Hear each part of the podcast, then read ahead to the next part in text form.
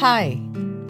Welcome to Notes to My Boys. My name is Mala Mangla, and this podcast has long been fermenting in my heart. Don't worry, a lot of fermentations are good, like yogurt and sauerkraut, and of course, beer. This podcast was born as a series of letter, or rather letters that I started writing to my two wonderful boys, something I would make two copies of when the diary was full and hoped they would find the right mommy wisdom for any situation in their life.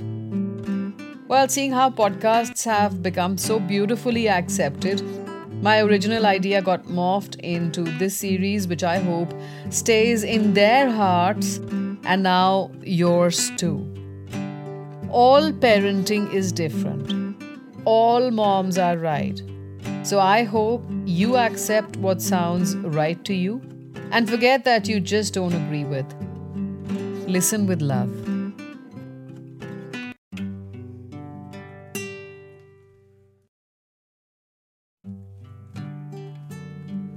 Hi. Welcome to Notes to My Boys. My name is Mala Mangla, and this podcast has long been fermenting in my heart. Don't worry, a lot of fermentations are good, like yogurt and sauerkraut, and of course, beer. This podcast was born as a series of letter, or rather letters that I started writing to my two wonderful boys, something I would make two copies of when the diary was full and hoped they would find the right mommy wisdom for any situation in their life. Well, seeing how podcasts have become so beautifully accepted, my original idea got morphed into this series, which I hope stays in their hearts and now yours too. All parenting is different. All moms are right. So I hope you accept what sounds right to you and forget that you just don't agree with. Listen with love.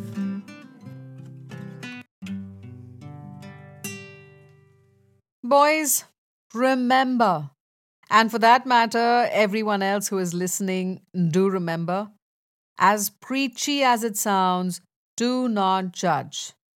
Do not judge others. Do not judge the world on its appearance.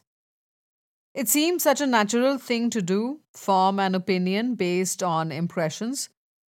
The way people talk, or dress, or eat. But you know, it's not natural at all. A baby will not judge anyone they meet along these parameters. A baby goes by instinct. They will only be instinctively drawn to or scared of things or people. I really could go on about the why nots of being judgmental, but let me just focus on the most important. Top of the list is the fact that it limits your worldview.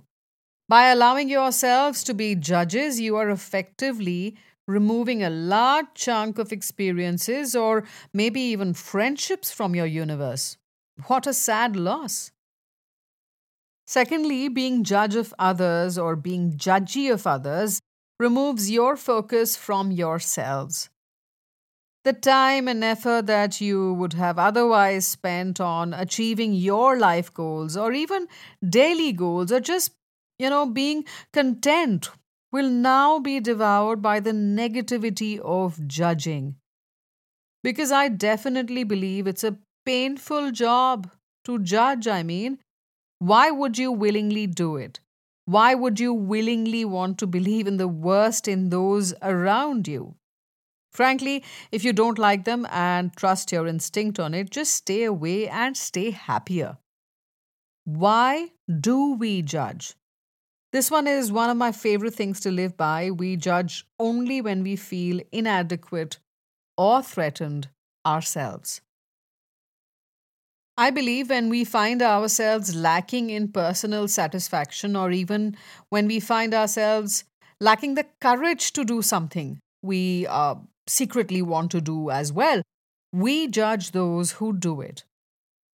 Mostly, we judge others badly for this, for being outspoken, for being non diplomatic, for having the courage to follow their dreams, for liking their own bodies enough to flaunt them big, thin, flabby, mother fat, all of that for wearing a red lipstick, for having a live in relationship, for not falling into the drudgery of life as we live it. And a few of these come from being judged myself. The list is pretty much endless. Therefore, don't do it. Keep your minds and your horizons open and limitless, boundary free. Time is precious. Spend it on yourselves and your loved ones and curb the urge to judge, says Sri Krishna as well in the Gita.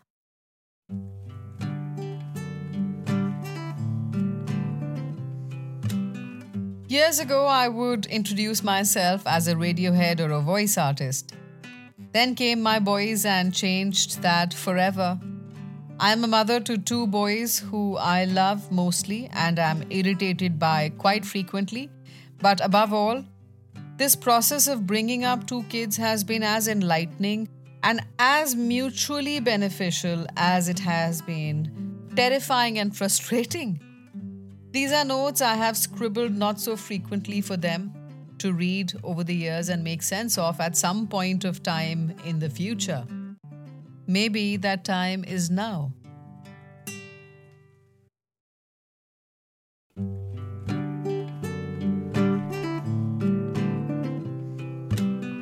Years ago, I would introduce myself as a Radiohead or a voice artist. Then came my boys and changed that forever. I am a mother to two boys who I love mostly and am irritated by quite frequently. But above all, this process of bringing up two kids has been as enlightening and as mutually beneficial as it has been terrifying and frustrating. These are notes I have scribbled not so frequently for them to read over the years and make sense of at some point of time in the future. Maybe that time is now.